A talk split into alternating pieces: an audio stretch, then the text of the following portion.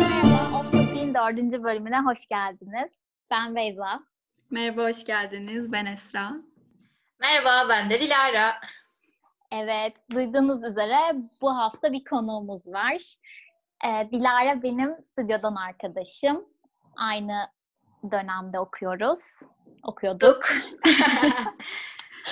ee, o yüzden biraz bugün e, kendimizden bahsetmek istedik ve hepimizin ortak konusu da mimarlık fakültesi. Ve aslında bugün sizinle stüdyo konuşacağız. Bakalım neler olacak. Evet aslında e, stüdyo konuşmamızın nedeni de hep hem hepimizin e, mimarlık fakültesinde olması hem de iki farklı stüdyo örneğini yaşıyor olmamız. Yani ben 12 kişiyle bir arada bir stüdyoda yaşarken kızlar ilk başta yaklaşık bir 100 kişiyle başlayıp daha sonra yavaş yavaş 70'e düşen bir sayıyla devam ediyorlar. O yüzden ikisi arasındaki fark neler ya da stüdyo hayatı nasıl, uykusuzluk nasıl, sabahlamak nasıl onun üzerine bir konuşalım istedik. Hatta stüdyosuz bir dönem nasıl? Bunu da biraz bahsedeceğiz galiba. Evet, evet. asıl merak ettiğim konu budur. Bakalım. Ee, şimdi biraz Dilara'dan bahsedeyim çok kısa. Belki kendi de kendisinden bahsetmek ister. Ee, Dilara'nın aslında e, bir Instagram sayfası var. Eskiden adı Hayalinde Mimardı galiba. Evet. Şu anda değişti ama kendi adıyla. E, zaten biz podcast'ın açıklamasına da kendi hesabını koyacağız. Oradan da bakabilirsiniz. Çok tatlış bir hesap. Ee, teşekkür Dila- ederim. Dilara'nın e, şöyle bir durumu var. Üçün birinde yani geçen dönem e, stüdyoyu bıraktı kendi isteğiyle. Yani tabii ki bunun başka başka nedenleri olabilir ki dönem dönem hepimizin aklından geçen ve açıkçası benim hiçbir zaman cesaret edemediğim bir şeydi. O yüzden çok merak ediyorum nasıl bir deneyim olduğunu. Ve hani biraz Dilara hem dışarıda hem içeride olduğu için bizimle deneyimlerini paylaşır diye düşündük. Bakalım. Nasıl geçti Dilara bir dönem? Ya aslında şöyle ben e, mimarlığı hep çok isteyerek tercih ettim ne olduğunu çok bilmeden aslında hepimiz tercih ettik. Ee, içimde bir istek vardı ama bu işte stüdyo ile karşılaşınca birinci sınıf, ikinci sınıf deneyimleri beni başka bir yere götürdü aslında. Ve ben birinci sınıfta bile ya ben yapamıyorum galiba bir ara verip işte diğer işleri toplayıp mı gelsem geri stüdyoya diye çok düşündüm. Çünkü bizim okulda e, irregular başlamakla regular başlamak arasında çok büyük farklar vardı. Aynı anda ben her dersi yürütemiyordum. Ve biraz da içimden gelen o mükemmelliyetçilik dürtüsü beni çok fazla yaralıyordu. Her şeye yetişmek, her işi yapmak ve o zamanlar bir ofiste de çalışıyordum. E, öyle olunca e, kaldıramayacağımdan fazla yükle başladım mimarla. Bir birinci sınıf bir şekilde bitti. Ağlayarak, gülerek bir şekilde bitti. İkiye geldiğimde daha fazla sorgulamaya başladım. Gerçekten ne istediğimi sorguladım. Bu bölümün ne istediğini sorguladım. Ve stüdyo kalabalık olduğu için kendime bir yer aradım aslında. Ve o yeri tam bulamadım galiba bir şekilde 3'e geçtim. Hani çok da e, böyle zorlanarak da geçmedim aslında. Ortalama bir öğrenciydim. Notlarım çok düşük de değildi ya da böyle çok yüksek de değildi. Ortalama olarak bir şekilde geçiyordum. Üçüncü sınıfa geldiğimizde ise her şey bambaşka oldu. O yaz benim için zaten kendimi sorguladığım bir yazdı. Mimarlığı çok fazla sorguladığım bir yazdı. E bir de üstüne şantiye stajı yaptıktan sonra tekrar bir hani ben ne istiyorum, istediğim hayat bu mu? Mimarlığın hangi alanında olmak istiyorum diye çok düşündüğüm bir dönemdi. Baktım olmuyor, yürümüyor oturup programı öğrenmek istemiyorum, stüdyoya gelmek istemiyorum, kritik dinlemek istemiyorum. Yani gerçekten çok uzaklaştığım bir dönemdi. Öyle olunca bunu bu şekilde mücadele ederek, savaşarak götüremeyeceğimi fark ettim. Çünkü bir ve iki biraz böyle geçmişti.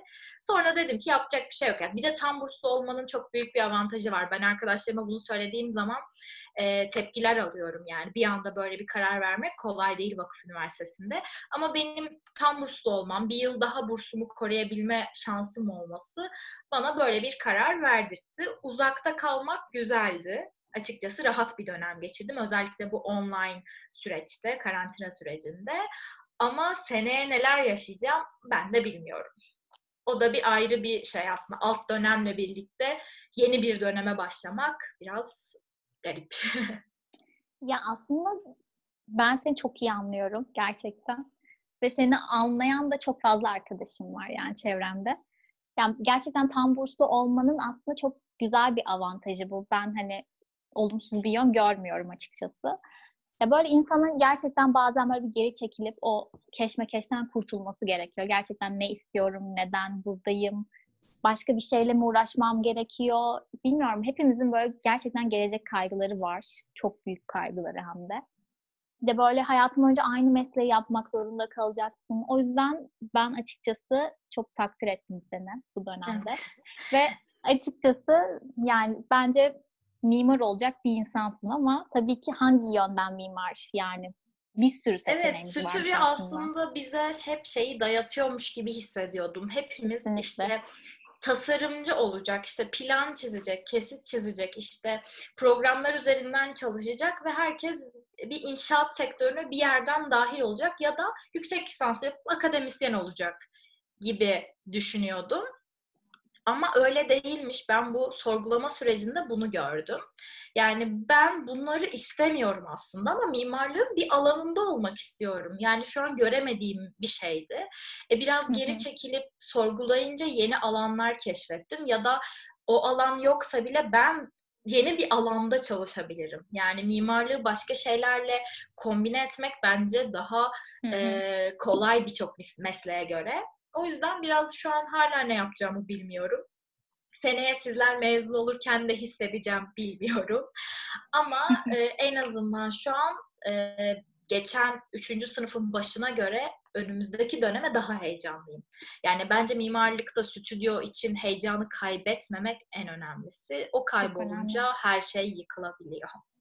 Yani kesinlikle öyle. Gerçekten kendini bilip işe başlamak güzel olacak. Bir de hani şu andaki ikilerle artık üç olacaklar. Biz de dört olacağız. inanılmaz ama. Yani en azından tanıdığın ve böyle sevdiğin insanlar da var. O evet. noktada güzel bir şey. Çünkü e, ha şuna da değinmek istiyorum. E, tanıdığın insanlardan biri de aslında bizim e, topluluktan insanlar ve böyle hani topluluk işlerinin de bu döneme denk gelmesi. Bu arada onu da söylemeyi unuttum. Dilara bizim topluluk başkanımızdı. Mimarlık Tasarım Topluluğu. Yani bir yani Dilara bilmiyorum şimdi çok şey olacak. Bunu kendi aramızda konuşurken de söylüyoruz ama Dilara eğer bırakmasaydı biz hayatta toplayamazdık kendimizi. Üçüncü sınıfta böyle bir işe kalkışmak inanılmaz saçmaymış. Ama sağ olsun Dilara böyle bizi böyle bir toparladı böyle sarstı kendimize getirdi falan. Evet. Güzel işler çıkardık ya bu aslında dönemde. O, o gerçekten çok büyük bir handikap hayatın her alanında mimarlık öğrencilerinin karşılaştığı. Stüdyo çok zamanı alan bir şey ve alması gereken bir şey aslında. Ama senin içinde başka bir şeyleri yapma heyecanı varsa eğer oraya vakit ayıramıyorsun. Ya yani oraya gidiyorsun, geliyorsun ama çok şey yapamıyorsun. Ee, ben okulun, üniversitenin çok hızlı bitmesini istemiyorum. O yüzden de uzatma kararı benim için önemliydi. Ve işte e, okulda çalışma burslu olarak kurumsal iletişimde çalıştım ve orada çok fazla şey öğrendim. İşte başka bir ofiste çalıştım, baristalık yaptım. Yani olabilecek mimarlık dışında her yerde çalıştım bu üniversite hayatım boyunca. Hani şimdi hep şey diyordum ben size mesela.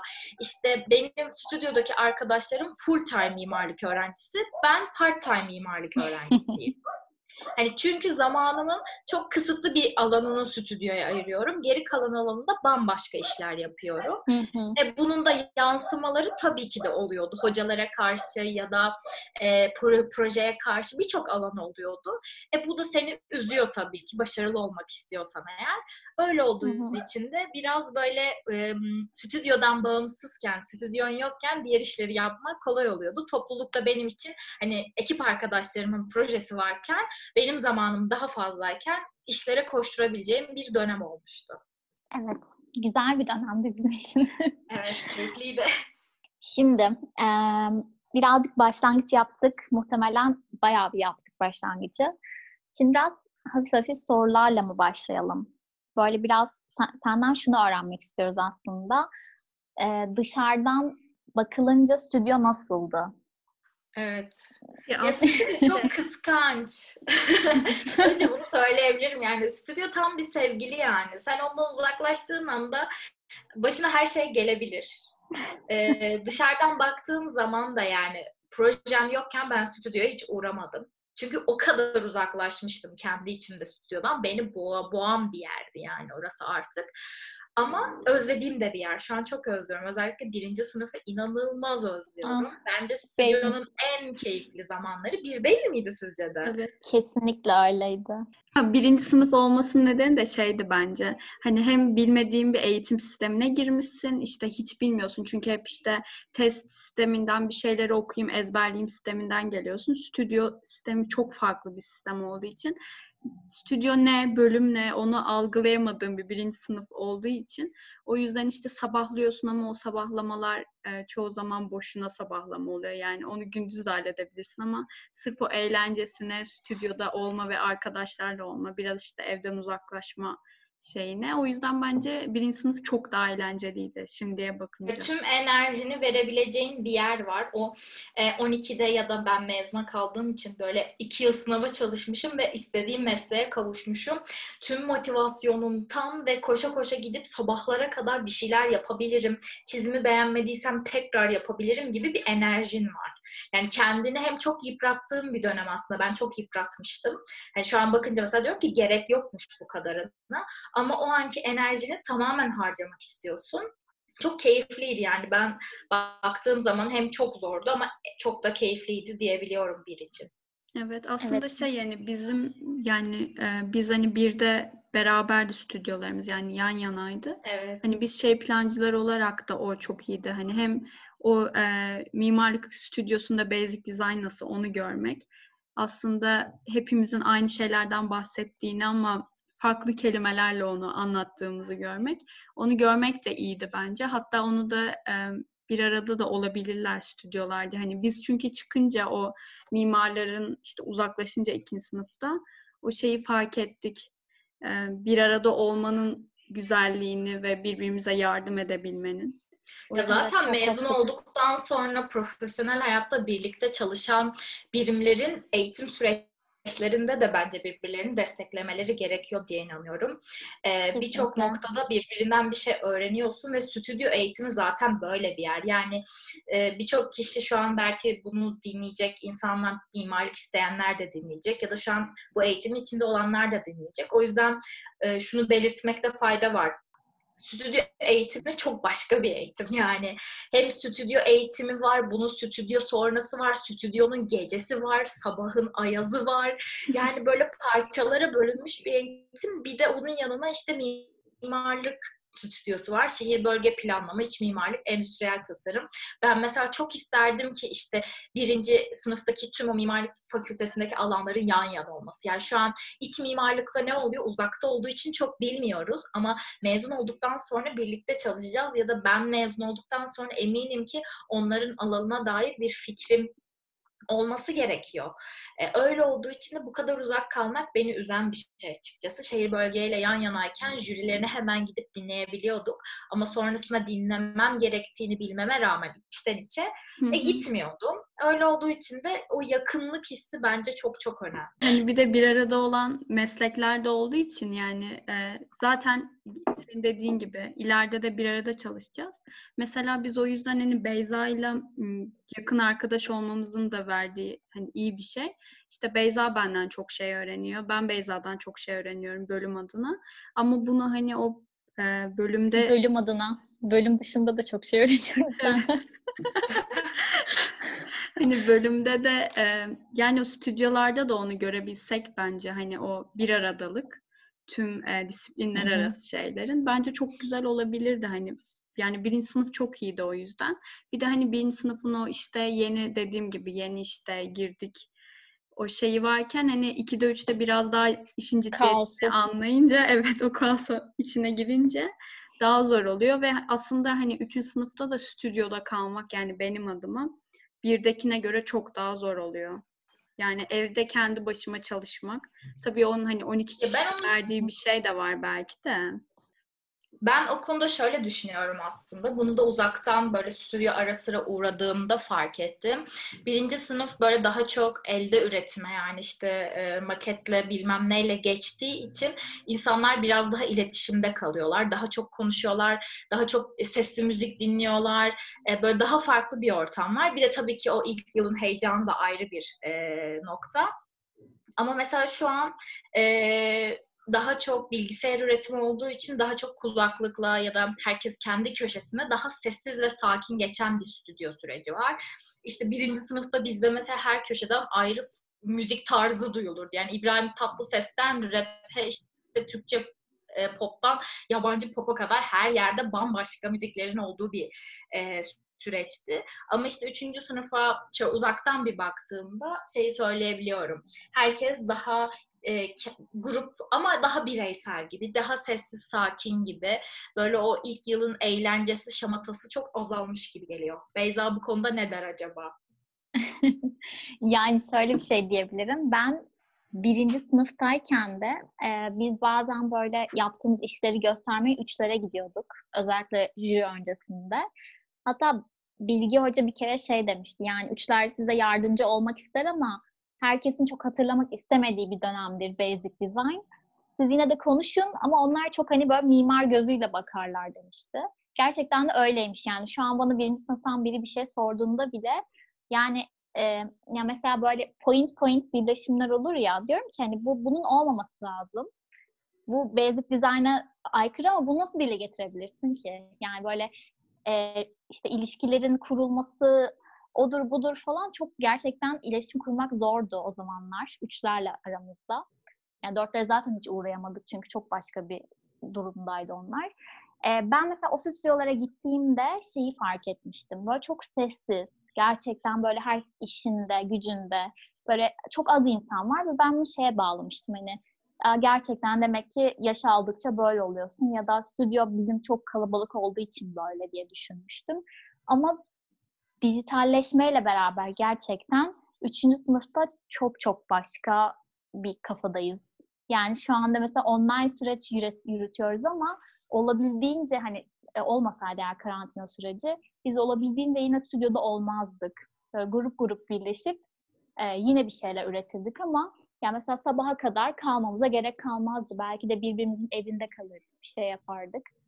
Onu işte, işte insan bunalıyor galiba. Yani ben de bunalmıştım evet, evet. üçün başında. Belki stüdyodan soğuma sebebiyle o o da olabilir ve hani biz yaklaşık 80 kişiydik galiba bu dönemin başında tam bir hatırlamıyorum. Ama işte o 80 kişi aynı anda görüp birlikte çalışmak bir süre sonra gerçekten boğucu olabiliyor ve kafelere işte evlere yöneliyorsun. Ama tabii bir de stüdyoyu 12 kişiyle ilerletmek evet. var. evet ya aslında şöyle hani 12 kişi deyince yani tabii ki hani size göre yani çok çok daha iyi. Çünkü işte kendimize özel bir daha çok alanımız var en azından size göre. Yani sizin oturacak yeriniz bile çok yok. Hani biz daha rahatız size göre. Ee, o açıdan bence daha güzel tabii ki 12 kişi olmak ama o zaman da şey oluyor hani bir müzik açalım ve herkes onu dinlesin değil de işte herkes işte şımarıyor ortaya geçip aynı anda. Aynı anda işte aynı şey konuştuğumuz için böyle odaklanmak yani benim açımdan daha zor oluyor. O yüzden ben evde sabahlamaya işte ikide de onu azalttım e, şeyi okulda sabahlamayı. O yüzden üçte artık tamamen böyle eve geçip evde sabahlama işine döndü.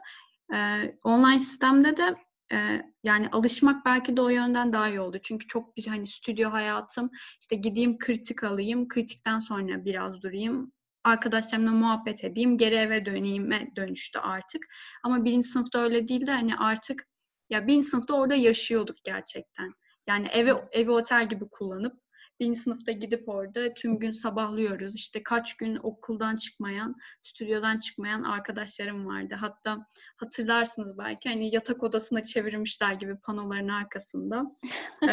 herkesin böyle uykusu geldikçe uyuduğu bir alana dönüşmüştü. Öyleydi evet, ama stüdyo, işte... stüdyo gerçekten bir yaşam alanı aslında. Co-living dedikleri şey tam olarak buna aslında birazcık uyuyor galiba. İnsanlar orada hem yaşıyorlar, hem öğreniyorlar, hem eğleniyorlar. Hepsinin bir arada olması çok keyifli.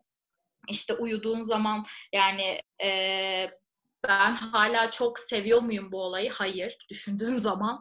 Çünkü bana gerçekten bir süre sonra çok eziyet veren bir şey haline gelmişti. Çünkü düşünüyorum saatlerce oradayım. Ama o saatlerin ne kadarı verimli geçiyor ve dışarıdan toplum tarafından da hep yargılanan budur ya e, başka bölümlerdeki öğrenciler siz sabaha kadar orada kalıyorsunuz ama işte çalışmıyorsunuz, eğleniyorsunuz, boş yapıyorsunuz şeklinde. Bu evet, bir noktada doğru. Sanıyorlar. Evet, bu bir noktada doğru. Ee, ama bir noktada da çok yanlış bir şey çünkü mimarlık eğitimi böyle bir şey. Stüdyo dediğin yer böyle kullanılan bir şey. Yani sen oraya gidip de hadi iki dakika iki saatte bitireyim işimi sonra çıkayım gibi bir şey değil. Çünkü şey değil bu yani 100 sayfa kitap okumak işte 100 sayfalık bölüm notu okumak yok bizde. Hani o yüzden o e, yani süreç içerisinde maketini yaparken çizimini yaparken bazen olmuyor boş yapıyorsun 3-4 saat sonra devam ediyorsun. O yüzden karmaşık bir süreç. O yüzden insanların bunu anlayamamasını da anlıyorum. Ama kendime dönüp baktığımda da ya çok sabahlar mısın? Hayır. Yani seneye büyük konuşmuş olmayayım. Ama gerçekten çok nadir sabahlarım. O kadar da kendime e, artık eziyet edecek yaşta değilim bence. Yaşlandığımı hissediyorum. Yani ben de hani eziyet deyince hani sabahlıyoruz hani ister istemez evet işte final dönemine yaklaşınca falan. Ama mesela o e, işte okulda uyuma ve karşı bloğa geçip oradaki koltuklarda uyuma şeyi var ya ya o resmen sefillik bence ve onu ben hani o o şeyleri e, tekrar yaşamak istemiyorum. Yani evimde hani artık şey düşünüyorum. Eve gelip yatağımda uyurum daha çok uyurum ama en azından vücudum da beynim de dinlenir. Hani ona daha çok okeyim şu an. O yüzden hani okulda evet, sabah... Dolapta battaniyeler, yastıklar. Evet. İşte ben crocslarımı giyer, karşıya kucağımda battaniyeyle gidersin. Sabah uyandığında herkes okula süslenmiş püslenmiş gelirken sen sefil bir halde daha yüzünü yıkamamışsın. Gözün bir gözün kapalı stüdyoya geri dönersin falan. Hani bunlar çok keyifli anlar. Mutlaka yaşanması gereken anlar. Yani ben mezun olmadan önce bunları her öğrencinin yaşamasını isterim her mimarlık öğrencisinin. Çünkü anlatacak anı yani bunlar çocuklarıma.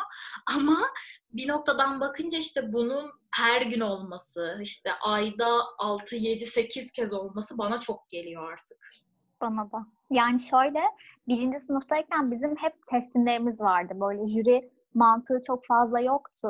Yani jüri yapıyorlardı ama hadi siz süttensiniz yapmış sayalım gibi bir şeydi aslında jürilerimiz.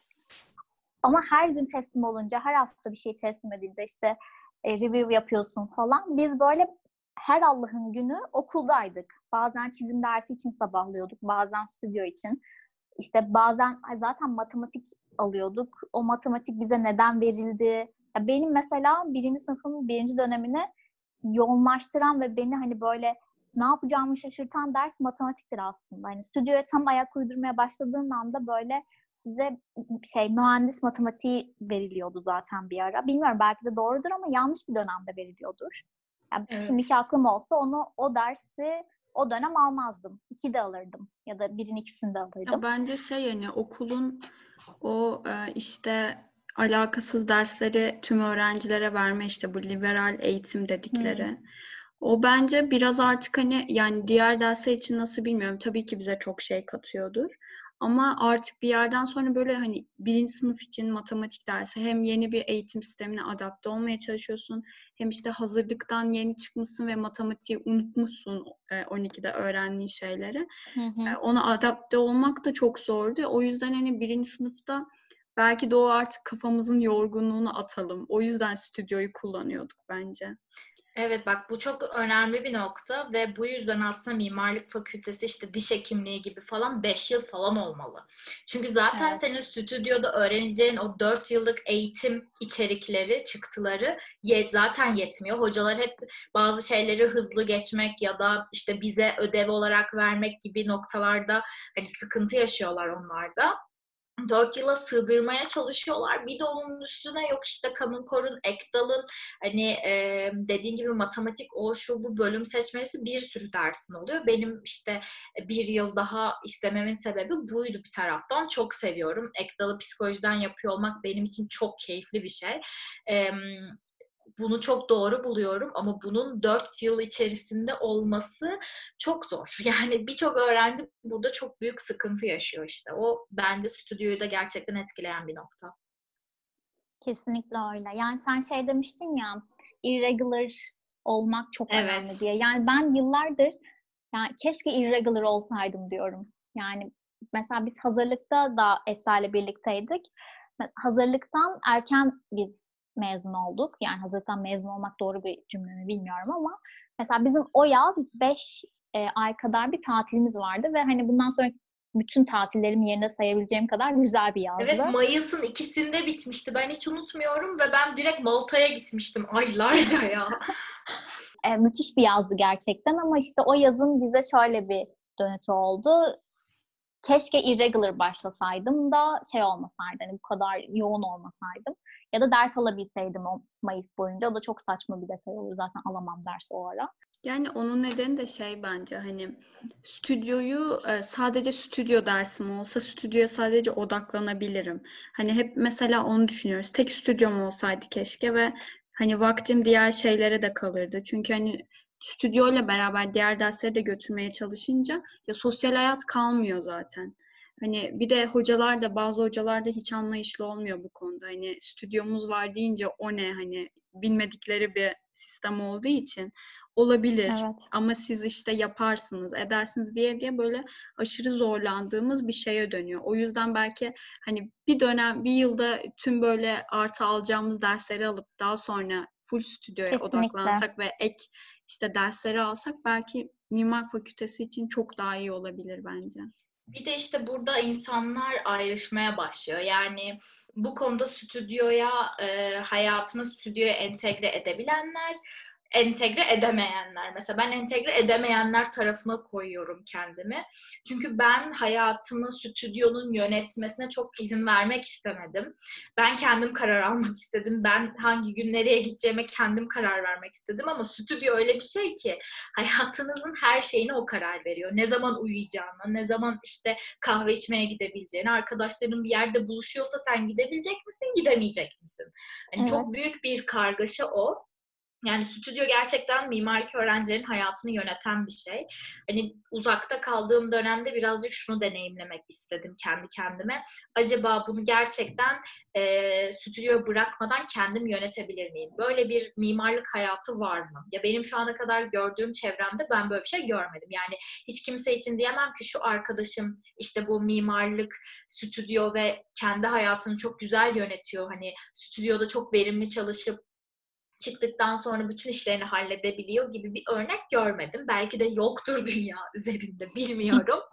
Varsa siz söyleyin. Ama ben olabileceğine çok inandım. Yapamadım. Çok e, hevesim kırıldı.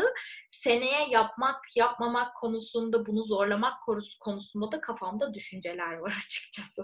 Ya aslında Ya, hani öyle. aklıma da şey geldi hani e, evet onu bir arada götürmek çok zor ama aslında biraz da karantina döneminde ya belki de hani dersleri zaten çok önemsemediğimiz için ya son dakika verelim e, yeter falan şeyine girdiğimiz için belki de o kafaya girdiğimiz için hani biraz daha bence karantina döneminde online stüdyoyu yürütmek daha iyi oldu. Ya ya benim için iyi oldu. Belki de şöyle ben hani başta çünkü o karantinaya girmeden önce projeyi iyi ilerlettiğim için rahat ettim. Ee, belki o yüzdendir bilmiyorum ama o şey hani e, zaten umursamayınca hocalar da belki ona biraz toleranslı mı bilmiyorum ama ya belki de hani o online şeyi de görmek, e, sistemi de görmek bana şeyi de düşündürdü. Belki hani teorik derslerin hepsini artık hep Zoom üzerinden alıp sadece stüdyoya, okula gitsem benim için belki de daha güzel olacak gibi böyle bir düşünce çıktı. Evet burada Bu çok güzel linç yiyebiliriz. Yiyelim boş ver. Ya evet gerçekten ama bu online süreç de şeyi hatırlattı bize. Yani çalışanlara da aslında evden çıkmama da çok gerek yokmuş. Evden de yürütürmüşüm gibi bir Evet. algı yarattı. E, bilmiyorum bizim mesela şu anda stüdyoyu hocalar çok beğeniyorlarmış. Öyle bir şey geldi. Ya iyi üçler çok iyi üçler çok şöyle be falan filan.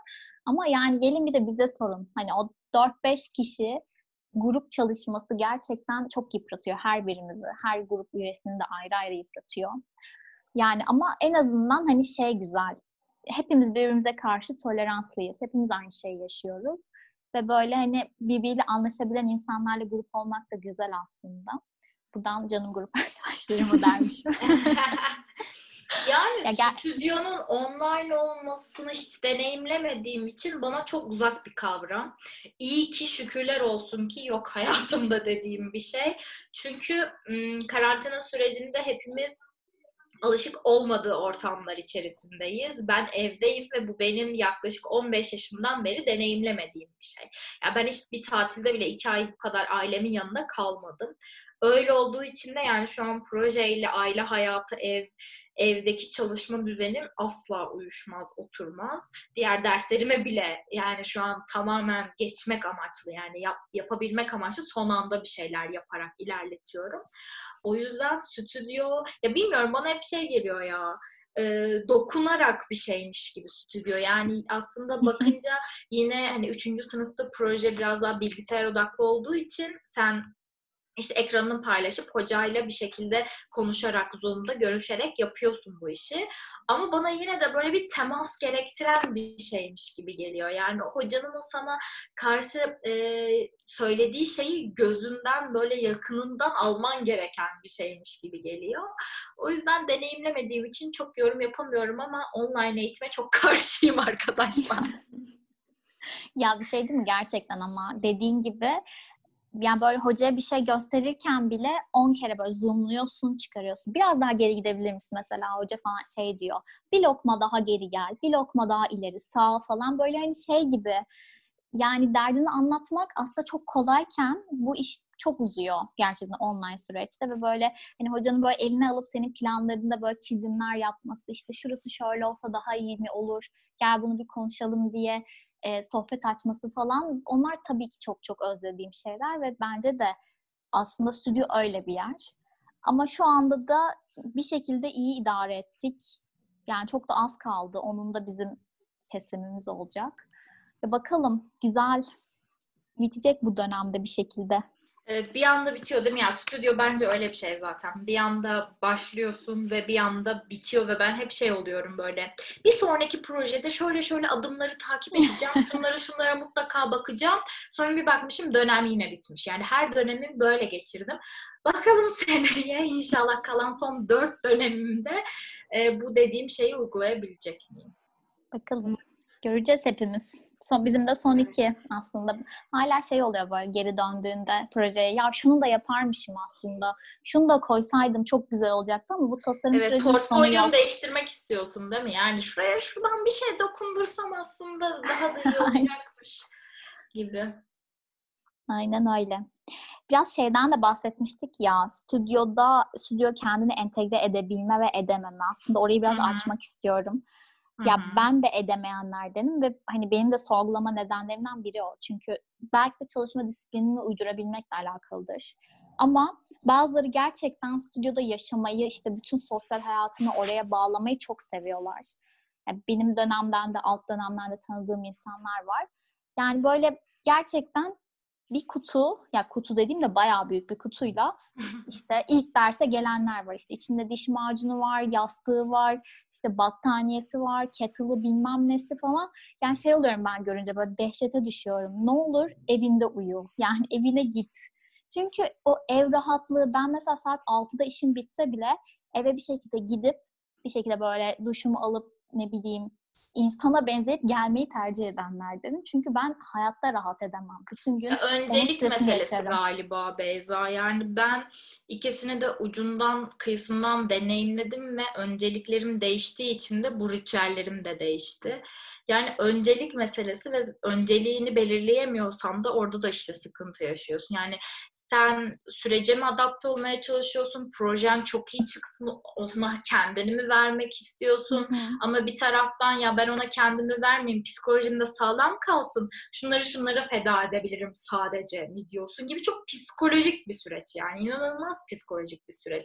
Bence hepimizin e, bir psikoloğa ihtiyacı var tabii ki de bu süreçte. Ya gerçekten öyle. Ya üniversite bizim bölümümüz dışında da yani tabii çok bilmediğim için bir şey diyemem şu anda. Hani bizim dışımızdakiler yorulmuyor falan diye bir şey asla diyemem ama hepimizin gerçekten her bölümün çok büyük bir desteğe ihtiyacı var Gerçekten ve her bölümün elimde zorluğu var aslında. Böyle okuyabileceğim bir kaynağın olmasını çok isterim. Yani bazen diyorum ki yani bunu da lütfen ben araştırmayayım. Bir şekilde okuyabileyim, okuyarak böyle bir şeyler dokunarak, çizerek altını gerçekten çizerek çalışmayı o kadar özledim ki yani böyle not almayı falan.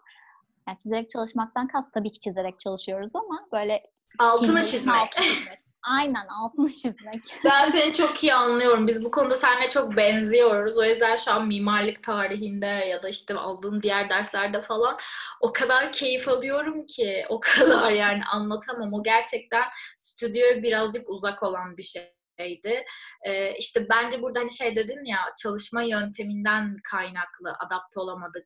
Evet aslında bizim sevdiğimiz bir çalışma yöntemi var. Bunu biz mimarlığa tam uyduramadık yani kılıfına uyduramamaktan bahsediyorum. Öyle olduğu için de e, biraz entegre olamadık stüdyoya galiba. O entegre olanların aslında sevdiği çalışma yöntemlerine uydu belki de şu anki proje süreç, süreçleri. O yüzden şimdi biraz daha ben hep şeyi araştırıyorum kendi içimde. Bu senin sevdiğin çalışma yöntemi ileride mimarlıkta hangi alanlarda var? Sen bunları nasıl bir araya getirebilirsin? Ya da belki de getirmek zorunda değilsin. Yani illa ki sevdiğin çalışma yöntemiyle çalışacaksın diye bir şey de yok ya. Diğerine adapte olmaya çalış, diğerini keşfetmeye çalış gibi bir kafadayım şu an. Evet onları senden öğrenmeyi çok isterim gerçekten. Bulursam inşallah. Yani çünkü şey bende dedin ya böyle her, herkesin aynı tipolojide çıkması gerektiği fikri aşılandı bir şekilde bize ya da biz onu aldık. İşte herkes kesit çizmeli, herkes plan çizmeli, çok iyi render almalı. Ki render almak deyince aklıma senin render Evet. mevzun geldi. Evet. Ee, Burada da işte çok garip. Ya okuldan okula, okuldaki sınıflardan sınıfa değişen bir şey. Başka bir okulda ikinci sınıfta başlıyorsa bizde örnek veriyorum üçte başlıyordur. Ama bizde 2020 yılında üçte başlıyordur. Seneye 2'de başlayacaktır. Yani mimarlık eğitimin işte bu bir tık tutarsızlığı mı demek gerekir? Buraya hangi sıfat daha uygun olur bilmiyorum ama e, deney faresi. aslında. Aynen öyle. Deneyimsel bir şey. Deneye deneye görüyoruz yani. O yüzden ben hep şey diyorum. Ya keşke bizim okula şimdi birinci sınıf olarak başlasam. Çünkü her dönem bir şeyler daha iyi olmaya başlıyor. Çünkü stüdyo bunu gerektiriyor. E, hocalar bir şeyler öğreniyor. E, okul belki bir şeyleri destekliyor falan filan. İşte belki 10 yıl sonra diyeceğim ki ah şimdi keşke mimarlık fakültesine girsem de şunları şunları öğrensem yani. O eğitim süreci hiçbir zaman bitmeyecek. Evet o şey Evet. yani hani sen onu deyince mesela biz de işte şu an bölümde ilk öğrenciler olarak hani böyle o biz artık bir deneme tahtasıyız ve işte her şey bizde deniyorlar gibi hani başta gelirken mesela işte fark ediyorum mesela geçen yıl bizim ikinci sınıfta aldığımız eğitim belki de şimdi ikinci sınıfların aldığı eğitim farklı. Çünkü işte bizde yanlış ne onu fark ediyorlar. Ee, ona göre bir şeyleri değiştiriyorlar. Bize çok ağır gelen şeyleri ikilere a- koymuyorlar falan gibi. Hep böyle bir deneme süreci. Hep hem de bu işte artık kuşakların da yani hocaların da e, belki teknolojiyle iç içe olmalarından kaynaklı değişen bir süreç. Öğrenciler de daha iç içe. Öyle sürekli hani değişen ve deneme yanılma yapılan bir şey aslında stüdyo. Yani kesin bir eğitim sistemi yok bence.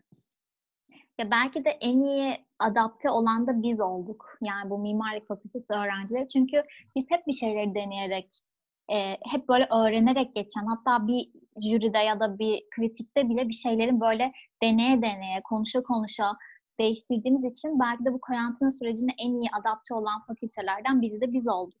Ya ben her Evet. zaman böyle düşünmüşümdür. Çünkü Bu başka seçeneğin yok.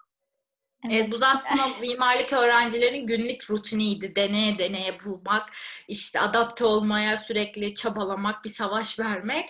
O yüzden de belki de evet bu noktadan hiç bakmamıştım. Evet ben de sizle konuşurken fark ettim zaten. Ve podcast'in güzelliği burada.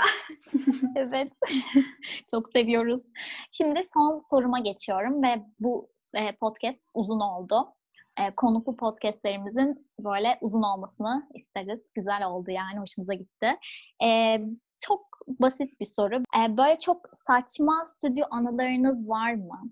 Yani bu da yaşanmamıştır denilebilecek kadar. Dışarıdan bakıldığında işte stüdyo işte budur ya da bu değildir diyebileceğiniz bir şey. Bence şöyle, normalde bunu bana daha önce sormuş olsam bir yanıt verebilirdim ama bir süre sonra stüdyodaki tüm saçmalıklara adapte olduğun için yıllar sonra bakınca diyorsun ki ya bu normal, bu zaten hep olan bir şey falan diyorsun. Mesela benim aklıma hep şey gelir. Birinci sınıfta işte e, final sabahına, final jürisine falan biz böyle deli gibi hazırlanıp bir köşede uyurken falan hocalar stüdyo geliyor ama her yerde biri uyuyor ya da bu genel teslim sabahı da olabilir. Jüride genellikle biraz daha hazırlanma sürecimiz olduğu için çok böyle olmuyor ama e, en şeyi bu yani. Hani hocalar geliyor ve herkes bir yerde uyuyor. Bu bana ilk başta garip geliyordu ama sonra o kadar normal gelmeye başladı ki çünkü aile oluyorsun yani.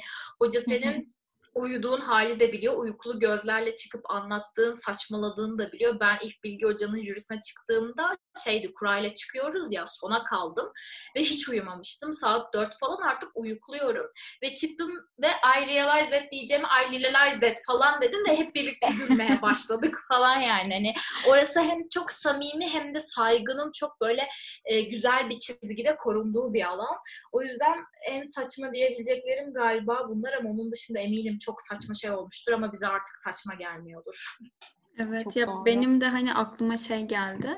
Hani biz daha az kişi olduğumuz için ve mesela ilk birinci sınıfta ilk öğrenciler biziz ve e, yaklaşık 5-6 tane hocamız var. Hani hepsi bize bir şey ima ediyor. Ama biz hani o imaları anlamayınca e, işte bir yerde bir hocamız şey demişti. Artık işte pilot sizsiniz ve e, uçuşa geçin demişlerdi.